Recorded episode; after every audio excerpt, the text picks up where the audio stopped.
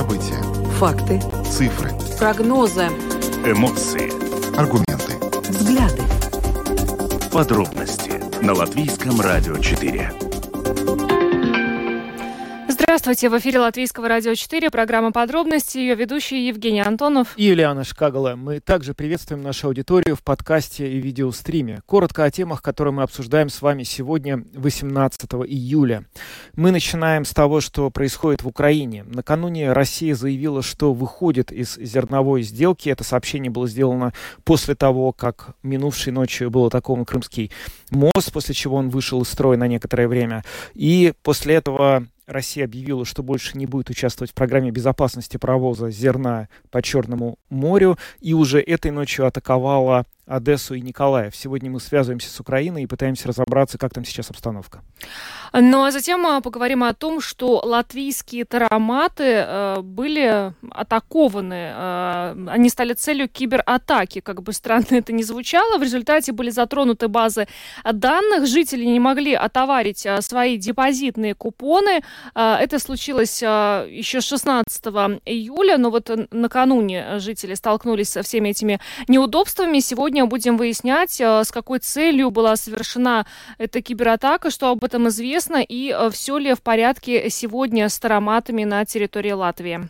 После этого поговорим немного об африканской чуме свиней. Дело в том, что это заболевание в этом году уже четвертый раз вспыхнуло на фермах домашних свиней в Латвии. В последний раз это произошло на ферме с 48 домашними свиньями. И, в общем, сегодня в программе «Домская площадь» э, был эксперт, который прокомментировал эту тему. Мы представим вам этот комментарий позднее в нашей программе. Омбудсмен Юрис Янсенс заявил, что родителей нельзя принуждать к одариванию учителей. А, в частности, правозащитник напомнил, что часто в образовательных учреждениях в виде неписанной традиции учителям на выпускные, юбилеи и другие э, праздники дарят подарки, купленные на деньги, сданные родителями. И вот учитывая, что омбудсмен Э, озаботился э, этой ситуацией, мы решили обсудить вопрос с вами, а как вы относитесь к этой традиции дарить подарки учителям. А, примем ваши звонки по телефону 67227-440 и можете писать нам на WhatsApp по номеру 28040424. Ну а видеотрансляцию нашей программы смотрите на странице LR4LV, на платформе RusLSM.LV, в Фейсбуке, на странице Латвийского радио 4 и на странице странице платформы РусЛСМ. Слушайте записи выпусков программы «Подробности» на крупнейших подкаст-платформах. Наши новости и программы можно слушать теперь и в бесплатном мобильном приложении «Латвия с радио». Оно доступно в App Store, а также в Google Play. Ну а далее обо всем по порядку. Подробности прямо сейчас –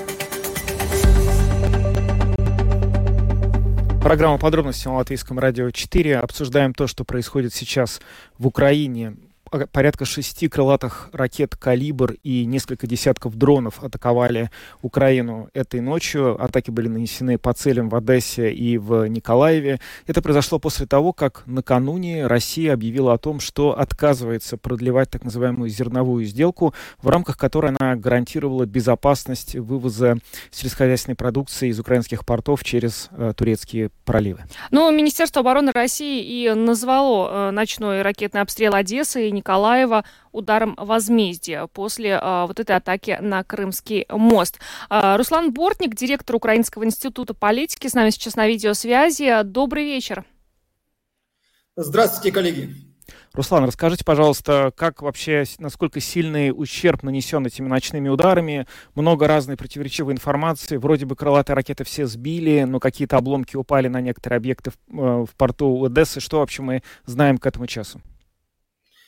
Ну, мы можем констатировать, что удар, э, безусловно, имел место, и есть повреждения и портовой инфраструктуры, и част, частных домохозяйств в Одессе. Но мы также можем сказать, что что-либо такого кардинального или ужасающего не произошло, каких-либо серьезных глобальных целей Россия этим ударом не достигла.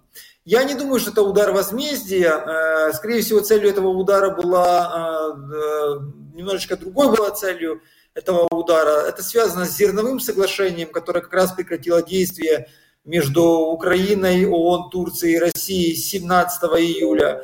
И э, Украина при этом э, говорит постоянно, что она будет э, реализовывать зерновое соглашение без участия России. А Россия начала бомба... ракетно-бомбовые наносить удары по портовой инфраструктуре Украины для того, чтобы показать, что без участия России реализовать зерновое соглашение, которое принесло в прошлом году Украине 14 миллиардов долларов прибыли, невозможно. Э, вот этот, э, это все игра вокруг вот э, украинского морской торговли, украинского зернового экспорта. Именно с этим связывая нанесение этих ударов. Тем более, что Песков сказал, что удар возмездия якобы еще разрабатывается. Угу. Руслан, но вопрос, а возможно ли возобновить вот этот экспорт зерна без участия России? То, о чем сейчас Украина говорит и предлагает, в частности, это сделать Турция. Возможно, этот сценарий давно в Украине рассматривался. Во-первых, наиболее рабочим сценарием является каботажное плавание, то есть плавание вдоль берегов Украины, к берегам Румынии и Болгарии, и дальше выход через международные воды в Турцию. При этом корабли не будут выходить, могут не выходить даже в международную акваторию, а э, плыть в рамках 30-мильной э, зоны, прибережной зоны э, стран, это наиболее вероятный сценарий, но все равно сохраняется высокая вероятность нанесения авиационных, ракетных ударов по этим кораблям, по портовой инфраструктуре, а также минирования акватории э, или разного рода организация диверсий. Но этот сценарий может быть реализован. И второй сценарий – это организация безопасности, прохода караванов, конвоев, судов из украинских портов – при поддержке флотов иностранных государств. Сегодня в Черном море есть флота только у Турции, Румынии и Болгарии. Ну, кроме Украины и России, э, НАТО заявляет, что своих кораблей они в Черное море не отправит, да и не может отправить в силу того, что проливы контролируются Турцией. Турция в ситуации боевых действий никого не допускает в Черное море в соответствии с конвенцией Монтрея. Э, и любой проход любого флота в Черное море, попытка прохода означал бы прямой конфликт с Турцией, причем вооруженный, скорее всего, конфликт. Но э, все-таки этот сценарий тоже в теории возможен, если, например, Турция выступит против интересов России и согласится рисковать своими военно-морскими силами, то они могли бы обеспечить охрану. При обеих этих сценариях необходимо, сценариях необходимо реализовать несколько э, Э, дать ответы на несколько вопросов, э, разрешить несколько проблем. Во-первых, э, найти компании, которые согласятся рисковать своими судами, своими экипажами. И второе, найти страховщиков. То есть найти страховые компании, которые согласятся застраховать эти судовые компании, шиппинговые компании и их груз в ситуации возможных диверсий и ударов Российской Федерации. Поэтому без России возможно, но проблем очень много, и без очень серьезной внешней поддержки самостоятельно все же Украина э, организовать э, морскую торговлю через эти порты вряд ли будет способна. Ну, знаете, вот сейчас довольно много говорят о том, что это все может быть своего рода дипломатическая игра, такая довольно жестокая со стороны Москвы, потому что в ближайшие недели состоится саммит э, России с африканскими странами, где, возможно, политически выгодно было бы Кремлю объявить о том, что он возобновляет зерновую сделку. В августе ожидается э, встреча на высшем уровне с Турцией. Хотел бы сейчас поговорить немножко о другом. Вот этот вот удар, собственно говоря, по Одессе, он произошел буквально спустя день после успешной атаки которая была произведена на Крымский мост. А, что вообще мы сейчас знаем о вот этих вот новых морских а, возможностях Украины? Потому что, судя по всему, действительно использован какой-то новый инструмент, вот эти вот якобы водные мотоциклы, которые очень низко сидят в воде, наносят удары по опорам моста. Что-то об этом мы можем рассказать? И насколько велик шанс, что в Одессе пытались нейтрализовать именно эту инфраструктуру? Ну, может быть, но мы не владеем военными секретами. Даже если бы владели бы, то в эфире о них не раз... Э, я бы вам не рассказывал. Э, извините, друзья. И смотрите, дело в том, что вот эти новые технологии ведения войны, в том числе и морские беспилотники, могут сделать э, великими военно-морскими державами любое государство в мире. Мы привыкли по старинке, что сильное военно-морское государство – это государство с огромным флотом. Сейчас ситуация показывает, что сильное военно-морское государство – это государство может быть с хорошей ракетными системами и хорошим флотом беспилотников водных. Вот и все. То есть да, даже это, это даже касается может, Латвии, не знаю, многих других государств. Вы видите, как эти новые технологии могут переформатировать силы, военно-морские силы там, в ближайшие десятилетия уже в мировых океанах, морях, как мал, маленькие, но модернизированные государства, своеобразные Малайзии, ну это я как пример навожу, могут э, выступать доминирующей военно-морской силой в мире. И мы Украина использует является передовой базой, как сказал наш министр обороны, даже иногда полигоном для этих самых современных технологий, в том числе и для э, э, морских беспилотников. В украинские СМИ пишут, что, скорее всего, за этой атакой стояли именно украинские вооруженные силы. И, но, и, и, и это вполне вероятный сценарий, но если это правда, то это означает, что Украина знала или считала, что Россия будет в любом случае выходить из зернового соглашения и уже просто прощальный салют э, организовывала э, для России э, в этой части, не позволяла Москве превратить день выхода зернового соглашения в какую-то пиар-акцию, перебивала информационный сигнал. Кроме того, тут есть военные цели, потому что Крымский мост – это важная артерия обеспечения российской армии на юге Украины – Кроме того, тут есть политические цели. Пригожинский мятеж показал э, слабость российского государства. И вот эту слабость через атаку на символы российского государства, безусловно, Украина и союзники Украины будут продолжать качать.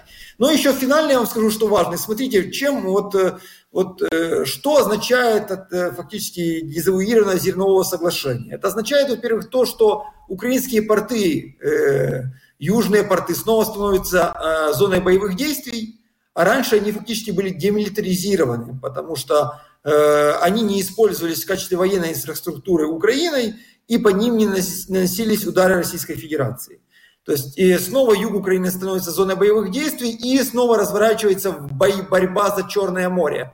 Э, потому что и с этим связаны и удары по Одессе, и удары, кстати, российские по острову Змеиному на прошлой неделе, о которых многие кто забыли. Разворачивается снова, снова борьба за Черное море, э, которую, которую мы видели в начале войны. Но а в пользу кого это вот э, сейчас, если можно вообще так сказать? То есть вот открытие этого нового фронта, который будет теперь снова вернется противостояние на море, это, грубо говоря, выгоднее Украине или России с точки зрения вот текущего состояния военных действий? Сложно сказать. Э, в любом случае мир э, или перемирие стали намного дальше. Ведь смотрите, многие кто, и не только там, в Украине, России, но и в мире рассчитывали на то, что зерновое соглашение будет той ниточкой, на которой удастся навязать еще ниточки, соглашение по руде, по аммиаку, там какие-то другие вопросы, и потянуть за эти ниточки вопрос мира или перемирия. То, что разорвано зерновое соглашение, означает, что ну, в ближайшее время, в ближайшие месяцы перспектива замораживания э, войны или похожие сценарии, они нереализуемы, и военный сценарий остался не только доминирующим, но и единственным на данный момент э, развития событий. Идет война на истощение, и ну, для того, чтобы сказать, кто в ней победит, необходимо владеть достоверно ресурсами сторон – Uh-huh. И, и я пока такого рода прогнозы не берусь делать. Uh-huh. Руслан, я у вас, знаете, о чем еще хотела спросить? Вот э, как можете ли вы прогнозировать, э, увидим ли мы сейчас э, вторую волну повышения цен на продовольствие? А, потому что мы видели первую волну, да, после того, как Россия начала войну в Украине, порты были оккупированы, экспорт зерна был невозможен, а, поднялись цены существенно во всем мире. Вот сейчас вы можете прогнозировать, что что-то подобное произойдет вновь? Э, вполне возможно, особенно если саммит Россия-Африка не завершится какими-то хотя бы намеками на то, что Россия собирается вернуться э, в зерновое соглашение. Видите, дело в том, что если зерновое соглашение в прошлом году было необходимо миру, то в этом году его целесообразность в значительной мере упала. Дело в том, что э, многие страны производители сельскохозяйственной продукции, начиная от США, которые в этом году засели на 18 тысяч гектар кукурузы больше, а именно кукуруза была главным, более 60% э, предметом экспорта, зернового экспорта Украины. Так вот, начиная от США, заканчивая европейскими странами, Индией, Казахстаном и Россией, увеличили посевные площади. Все готовились захватывать украинскую нишу на глобальных рынках, и все уже готовы к этому. Пошел новый урожай сейчас. ну, в части в европейской части. Незаинтересованным оставался в таком развитии ситуации, возможно, только Турция, потому что это прибыли, но похоже на то, что Москва и Стамбул как-то договорились, возможно, Россия будет теперь часть своего зерна поставлять через Стамбул. И не заинтересован был Китай, потому что выпадание Украины из глобальных рынков сельскохозяйственной продукции угрожает как раз ростом цен на Ближнем Востоке, в Азии, в Африке, в регионах с традиционным высоким присутствием Китая. А если цена на зерно выросла, условно говоря, на 4%, что зафиксировал Bloomberg, то цена, например, на муку или там макароны, изделия из муки, вырастет на 10-15%. А для многих э, слабых стран, э, э, бедных очень стран Африки, это критические пороги для политической дестабилизации – вслед за которым могут, может, могут последовать новые мятежи, перевороты, протесты. Китай это очень волнует и волновало, и вот Китай был главным фактически драйвером в сохранении зерновой сделки, но, возможно, тут тоже Россия согласилась э, компенсировать э, выбывание Украины на этих рынках за свой счет. Посмотрим в дальнейшем развитии событий. Ну что ж, Руслан, большое вам спасибо за интервью. Руслан Бортник, директор Украинского института политики, был с нами на видеосвязи. Спасибо и всего доброго вам. Спасибо. Ну что ж, это был комментарий Руслана Бортника. Мы обсуждали то, что происходит в Украине после отказа России от участия в зерновой сделке и ударов, которые были нанесены по Одессе этой ночи и по Николаеву тоже. Это очень интересно. На самом деле, ведь несколько, за несколько дней до того, как Россия объявила о выходе из зерновой сделки, Турция, Эрдоган заявил буквально, что договоренность с Путиным достигнута, и Россия согласилась продлить зерновую сделку. Спустя несколько дней э, Кремль объявляет о том, что он все-таки выходит из этой зерновой сделки. Довольно довольно сложно разобраться, что там сейчас происходит. Мы будем следить и наверняка расскажем вам о том, что там происходит в ближайшее время. Пока идем дальше. Самые важные темы дня. Подробности – Продолжаем программу подробности на Латвийском радио 4 и поговорим о том, что случилось с тароматами в Латвии. А, накануне жители начали жаловаться о том, что э, нет возможности отоварить э, чеки, которые они получают э, в тароматах. Все казалось связано с кибератакой на компанию Tomra Systems. Это норвежская компания. И вот сейчас более подробно о том, что же это такое было и как обстоит ситуация с тароматами сегодня, мы поговорим с председателем правления СИА Депозита и Епакоема оператор с Миксом Стуритисом, который с нами сейчас на связи. Микс, э, добрый вечер. А, добрый вечер. Скажите, ну вообще, э, когда читаешь э, заголовки порталов о том, что латвийские тароматы подверглись кибератаке, это уже даже звучит странно. Вот вы можете сказать, как, как такое вообще могло произойти? Зачем кому-то атаковать тароматы? Не, но на самом деле э, сами, тара, э, э, тароматы не подверглись кибератаке. Кибератаке подверглась информационная система Томры, которая, или база данных, которая собирает информацию на, и, и, и далее, ну, которые необходимы для процессов внутренних. Поэтому на данный момент система Э, депозитная система и Таромат э, упаковку принимает да, во всех местах, но э, есть места, где есть проблемы с отовариванием купона, да, то есть использованием купона как средство платежа на данный момент. Да, есть... И это и, и причина является, да, именно уже ваша упомянутая а, кибератака, да. И, и здесь повлия, э, э, влияние не только в Латвии, но и влияние и всем Балтийскому региону, и, насколько нам известно, и а, а, Скандинавии. Угу. А известно ли, почему именно вот эта вот система, о которой вы упомянули, стала объектом этой атаки? Это какая-то случайность, и злоумышленники, грубо говоря, просто перебирали какие-то разные электронные системы и случайно решили взломать эту, или это не да, случайность, и они действительно хотели что-то вывести из строя, вот связанное с депозитом Тары? Не, ну, на данный, данный момент у нас такой информации нету, да, такая информация э, может быть, будет получен от, от, от, от ОМРы, которая, надо думать, в данный момент, во-первых, работать, чтобы обновить работу этих систем, да, мы тоже с, с, с торговцами работаем, я знаю, уже часть торговцев уже а, а, то есть а, ну, есть технические решения такие временные, как, как, как это, а, а, то есть, ну, как, как ну, осуществить эту так, процедуру, да? Да, да, да, но это, конечно, требует требует э, время. Ну и мы, конечно, надеемся, я, я знаю, что происходит э, очень интенсивная работа по, по уладке этих э, сбоев, да, которые сейчас ну, мешают частью, частью системы работать полностью. Угу. Да. Давайте разберемся, что вообще сейчас можно сделать, что нет. С самого начала. То есть пойти и сдать бутылки в таромат можно везде, правильно? Да, э, нам наш совет, э, то есть э, сдать бутылки можно везде, получить купон можно везде, да, но есть какая-то часть магазинов, где сложности с отовариванием купона, да, и, и, и, и здесь совет ну, немножко все-таки подождать, и купоны будут работать, да, их нельзя ни в коем случае выбрасывать, да, они будут работать, потому что и там никаких проблем не будет. Да. Ну что ж, Микс, э, спасибо большое. Микс Стуритис, председатель правления SIA Depozīta iepakojuma operators, был с нами на прямой связи. Спасибо и всего доброго. До свидания. Всего доброго. До свидания.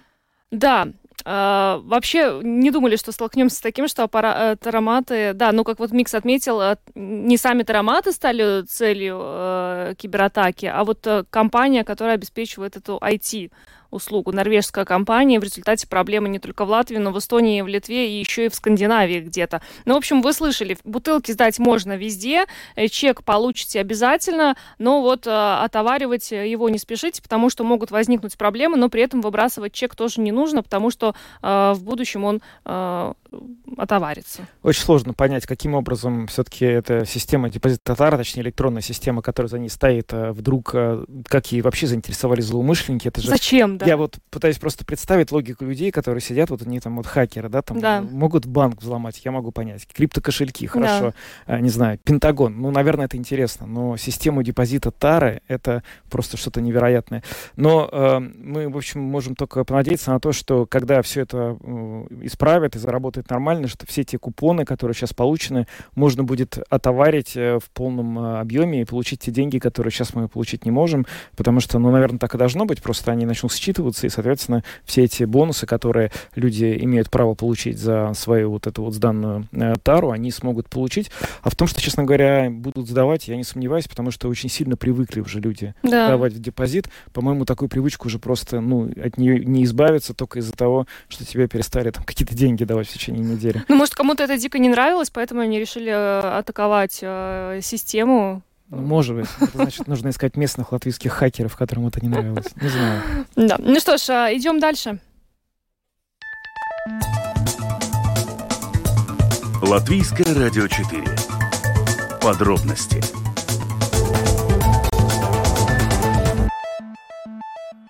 Африканская чума свиней подтверждена на ферме с 48 домашними свиньями в Робежнекской волости Красловского края. И это, надо сказать, уже четвертая вспышка африканской чумы свиней на фермах домашних свиней в Латвии в этом году.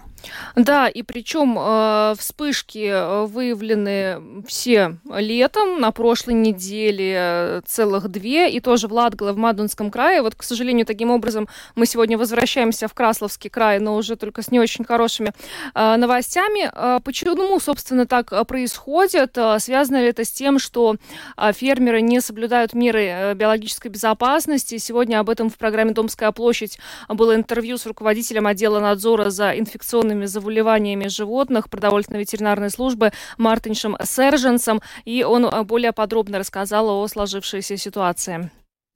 К сожалению, э, это лето не исключение, и уже почти, не почти, а уже девятое лето, как мы получаем каждое лето информацию о том, что африканская чума свиней уже опять попала в какую-то ферму, и все животные погибли из-за этой болезни. К сожалению, можно сказать так, что до сих пор а, есть много хозяйств, которые не совсем понимают этот риск, или поскольку был какой-то небольшой перерывчик в территориях, где дикий кабан не был заражен, или популяция дикого кабана была очень низкая, и люди, можно так выразиться, они расслабли по поводу всяких а, мероприятий, которые могли бы предотвратить этот, эти заражения. И самое главное, что людям надо понять, это то, что, принципе, это вирус, который находится в дикой среде, который переносит дикий кабан. И если мы хотим успешно продолжать держать свиней, то нам надо предотвратить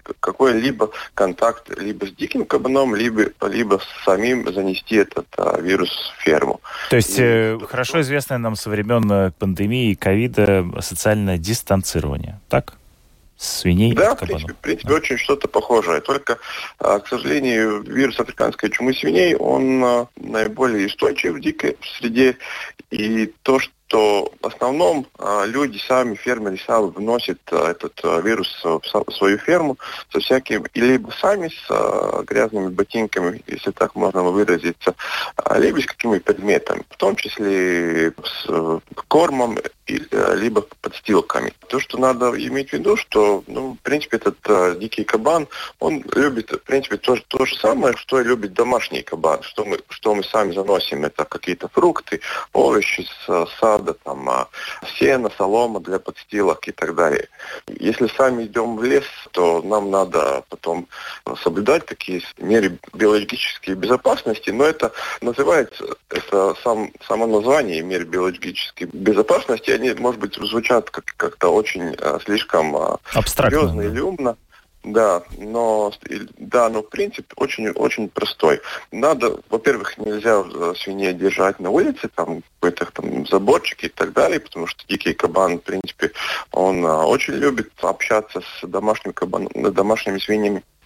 А если входите, надо переодеваться, надо переодевать обязательно обувь, может какой-то халат нужен, чтобы не было так, что вы работали на поле или там в лесу, и тогда с этим, или не дай бог, идете в охоту, и потом возвращаете с этой самой обувью или одеждой заходите и работаете с домашними свиньями. Также, если весь корм, который там не используется как готовый уже корм, да, который покупается в магазине, там какой-то овощи или фрукты, там желательно это все термически обработать, чтобы, чтобы вирус не мог выжить. Также, если щепки для постилок и материал, который используем для постилок, там щепки, солома и так далее, тоже надо осторожно выбирать, чтобы тоже там не был контакт с диким кабаном.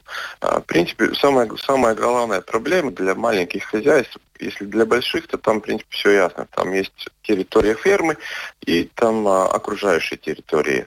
А для маленьких хозяйств это граница сливается, где заканчивается поле и огород, и начинается двор или свиня, свинарник. И это только зависит от а, хозяина, а, как хорошо он понимает это, этот риск и как а, важна, действительно, как важна для него а, жизнь и благополучие этих свиней. Потому что, в принципе, самое главное и самая главная проблема это для свиней. Свиньи болеют этой болезнью, и не только болеют, но, в принципе, стопроцентно подыхают от нее. А часто ли, кстати говоря, поражают э, африканская чума одни и те же свинофермы? То есть повторное распространение часто встречается? Если мы смотрим на Латвию, то Латвии в данный момент у нас уже 4 вспышки. Самая большая это была 101 свинья. Да, и можно сказать, что в принципе на этом году у нас таких довольно такой средние фермы, там 48, 40 с чем-то, да, и так, так, такие свиньи, которые уже, можно сказать, довольно большие, где как бы думаем, что фермеры такие заинтересованы, что не совсем все равно, там, если там одна, одна два, три свиньи там сдохли, там, а есть и то, такое, слышен, что, в принципе, фермер, который держит свиньи, свиньи это в контакте, не, не в том случае, когда уже свиньи заражены, но когда еще все хорошо, когда наш инспектор видит, что там что-то не соблюдено, а говорят там, что вот а, у вас же большой риск заражения, да, распространение заражения. Заражение этой это болезни, потому что вот там у вас там то и то не, не так, как надо сделано. Есть такие, которые тоже говорят, что, в принципе, им все равно там одна-два семья, там большой проблемы, большого, большой затраты с этого не будет. К сожалению, есть такое такое отношение тоже. Да, ну, в принципе, в принципе, у нас э, каждый год такая проблема есть, но в этом, в, в прошлом и в этом году, я думаю, что еще в следующем году будет очень, очень большой риск по всей территории Латвии из-за того, что популяция дикого кабана повысилась за последние годы, и повторная волна заражение вируса тоже идет по, по следам, а, и инфек, инфекции в очень больших количествах из-за этого в окружающей среде. Мартин Сержант, руководитель отдела надзора за инфекционными заболеваниями животных продовольственной ветеринарной службы, рассказал сегодня в эфире программы «Домская площадь» о том, что происходит с распространением африканской чумы свиней в Латвии. А мы идем дальше. Самые актуальные темы дня. Подробности. Омбудсмен Юрис Янсенс заинтересовался э, ситуацией, которая, ну так можно сказать, стала традицией э, в школах, как он говорит. Это подарки э, учителям. Он заявил, что родителей нельзя э, принуждать к одариванию учителей. И, в частности, Янсенс э, говорит, что часто в образовательных учреждениях в виде э, такой неписанной э, традиции учителям на выпускные, юбилеи и другие праздники дарят э, купленные на деньги, э, купленные подарки, купленные на деньги, которые сдают непосредственно родители. И, э, по его словам, такая традиция коренится в желании родителей не только проявить уважение, но и купить расположение учителя. Да, вот такая точка зрения. Но мы хотим сегодня обсудить, собственно, эту ситуацию с вами. Как вы относитесь к традиции дарить подарки учителям? Прямой эфир, телефон 67227-440 и есть WhatsApp 28040424. Туда, пожалуйста, пишите, не звоните. Вообще, конечно, это интересно, потому что есть традиция одаривания подарками не только учителей, но и врачей. Да. И вообще как-то есть такое ощущение, что ну, принято благодарить подарками. Да. Э, ну, как вот Благодарить или покупать? Ну, вот, вот, это, вот здесь, да. Вот здесь это вопрос, да. да. Представители определенных профессий, особенно учителей и, э, и докторов. И мне кажется, это вот берет, э, собственно, в тех временах, местах вот э, берутся ноги этого явления, когда, и часто тоже они мало получают, но тогда они получали как-то совсем мало. И хотелось как-то вот немножко от себя добавить, чтобы человек, в общем, как-то э, к этому иначе относился, может быть. Давайте послушаем, что наши зрители говорят. Здравствуйте. Добрый вечер. Ну, я не зритель, я только слушатель. Тем более. Увы, ах. А, будет связан с медициной мой рассказ и с учителями. Если коротко, то я не против того, чтобы одаривались подарками после экзаменов. Намек понятен? Понятен. Вопрос в том, как это сделать. Угу. А, ну, а по своей памяти могу сказать, что ну как-то у меня осталось впечатление, что кроме цветов, вот а, перед, то есть э, перед первым классом и э, на выпуск, по-моему, вот ну с моей стороны ничего не было. Если что-то было со стороны родителей, то как-то это было тихо и, может быть, не всеобщее. Ну, не было такого неписанного закона. Может быть, кто-то что-то собирал. Я, например, наблюдал, э, что кто-то, допустим, так вот от чистого сердца, ну, скажем, вот э, точный пример приведу, э, приносил по весне бутыл, немаленькую баночку березового сока своему любимому семейному доктору. Угу. А, так, ну понятно. так я немножко это ехидно говорю, потому что не совсем любимому с моей стороны. Однажды я подарил цветы э, Лору да. за риск. Ага. А, молодая врач, наверное, только что закончила э, прошла все, э, э, все мыслимые и немыслимые рогатки, которые на пути студентов к врачебной специальности. Она рискнула сделать маленькую операцию. И она прошла, прошла успешно, да? Э, да, она... Да, просто у нас есть другие звонки. Э, опытных врачей, угу. ее коллег, да, и вот за это я просто ну, не сдержался. Я был, угу. Мне было лет 12, я просто купил вот как учителю большие э, георгины и э, от сердца чистого а. принес ей. Ну, понятно. Спасибо вам спасибо, за ваш спасибо. Звонок. У нас очень много звонков, правда, мы не можем так Я, много георгины времени. от чистого сердца, да. это хорошо. Ну, кстати, омбудсмен и, и предлагает, если хотите порадовать педагога, можно пода- сделать это искренними словами, цветами или каким-нибудь символичным и творческим подарком, например, детским спектаклем, концертом. Детским спектаклем. Почему нет, в конце Да. концов? Не говорите, когда я сам звоню. Говорите, пожалуйста. Э, Здравствуйте. Здравствуйте. Вы знаете, были такие случаи в Педовской школе Ауксинского района, что э, собирали э, деньги на цветы учителям обязательно и подарки. И даже учителю в тот, в тот, в тот раз день рождения, и надо было обязательно по 5 евро каждому ученику принести. Это очень б- большие поборы идут тоже. Ну, с поборы, поборы это все-таки, ну, а сами вот родители, вам кажется, они не, бля- не бывают ли инициаторами того, чтобы подарить учителям или медикам? Нет, а, она сама ставила ставки даже. Данилова Лариса. Ну, давайте без фамилии, потому что Васильевна, мы, да. не, мы не можем. Мы даже с отческим именем. Ну, в общем, э, мы... э, Это было очень. Да, это, было хорошо. В общем, человек добился своей цели. Без, имен. Без имен. Васильевна. Одно, одно отчество. Оставляем отчество, а имя и фамилию опускаем, потому что мы не можем а, быть а, уверены в том, что история, которую рассказывают наши слушатели, они все справедливы, заранее оговоримся. Это на совести тех, кто звонит. Но, в общем, в любом случае, давайте воздерживаться, пожалуйста, от имен и фамилий конкретных людей э, в эфире, потому что это слышит большое количество людей. И, возможно, даже тот, кого вы сейчас упомянули в вашем звонке. напомню я, да, как вы относитесь к традиции дарить подарки учителям? Здравствуйте. Я отношусь к традиции, обязательно надо дарить. Как евреи стали дарить, весь мир стал лучше, верить в Бога стал. Так. А Бог всех одаривает вечной жизнью в аду или в раю. Как вы выберете? Хорошо. А, у- что а учителям что дарить обязательно предлагаете? дарить. Что учителям Подарите дарить? своему шефу, а то я вас больше не услышу никогда. До свидания. Что подарить? Я не понял. Я тоже. Ну, короче, есть э, подарки от Бога, это, это с этим более-менее понятно, но вот э, не очень ясно, что все-таки дарить учителям. Но сейчас, возможно, нам другие наши уважаемые слушатели э, прольют свет на этот вопрос. Здравствуйте. Добрый день. Добрый. Я школу закончила, моя дочь закончила. Никогда никакие подарки учителям никто не дарил. И никогда мы деньги не собирали. Мы покупали цветы, и все. И больше ничего не было. А теперь что-то, я не знаю, наверное, как-то по-другому люди стали жить. Но вы как считаете, э, вообще нужно дарить подарки или Я нет? считаю, что не нужно дарить подарки. А не подарки, нужно ну, подарить цветы в знак уважения. А как подарки? Мне же никто не дарит подарки за то, что я работаю. Да. И они также работают в школе, и все. Ну вот, Это их профессия. Это правда. Да, Да, спасибо, за спасибо звонок. вам за ваше мнение. Действительно, многие придерживаются такой точки зрения, что это одна из профессий. Нам не всем дарят цветы, почему? Ну, в смысле, подарки, да? Хочешь, я тебе завтра подарю? Здравствуйте. знаете, как- Об этом позже.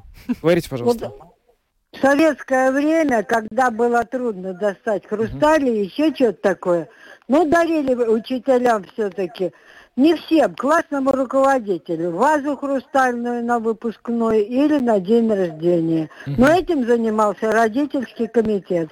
Спасибо. Да, спасибо. Но эти родительские комитеты, кстати говоря, вот они есть э, основной инструмент, который э, родители, ну, как эти деньги собирают. Да. Как родители же не сами эти деньги, ну, вдруг решают. Центральный сказать. банк Да, есть какой-то, какая-то Мгм. мама там или папа, чаще мама активная, которая говорит, нужно сдать, потому что у нас вот то-то, то-то, то-то. Мгм. Здравствуйте.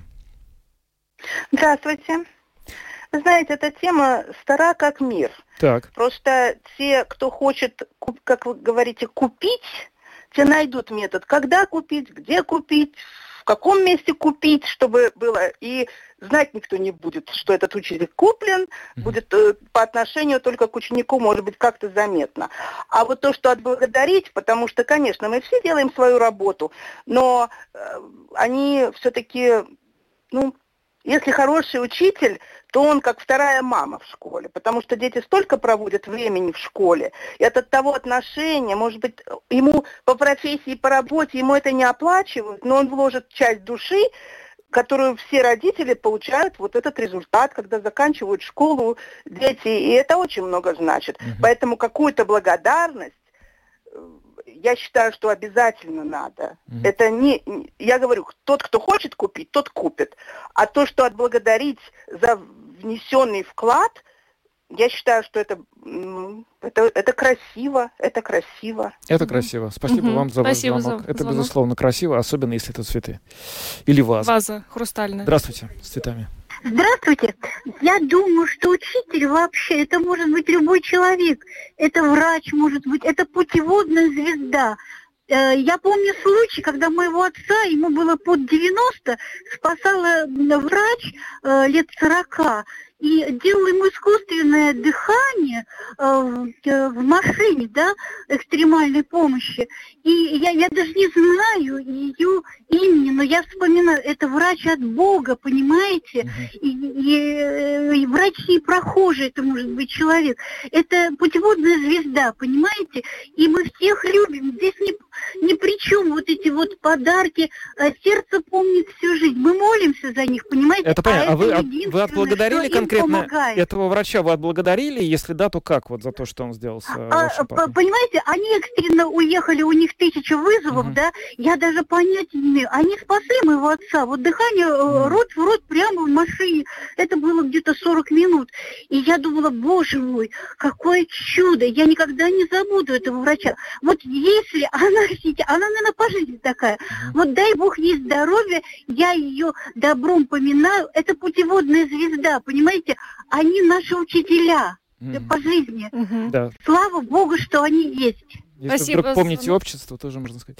Да, ну что ж, ну это очень интересная такая трогательная история была про, про то, что учителя действительно есть, наверное, профессии, которые э, нельзя сказать, что есть профессии, которые э, не равны другим. Все мы работаем, каждого свое признание, призвание, свое дело, но действительно, наверное, на некоторых, в некоторых сферах э, тот вклад, который человек дает в общество, он больше. И, возможно, э, именно в этих сферах вот такая вот форма благодарности, она как-то уместна. Ну, действительно, наверное, с, сложно сравнивать э, отдачу, которую дает человек, который работает ежедневно с детьми или, например, спасает жизни, с отдачей от человека, который... Не хочу никого э, обижать. И не обижай.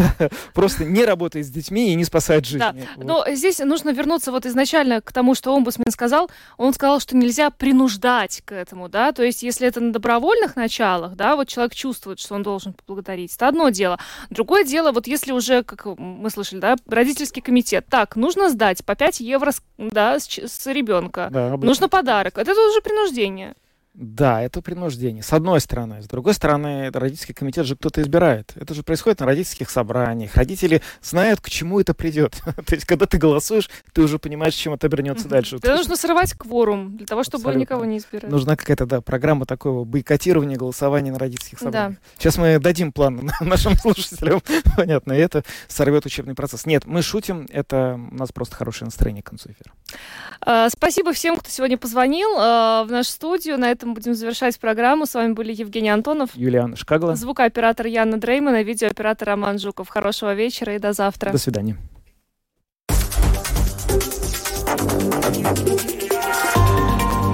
Латвийское радио 4. Подробности по будням.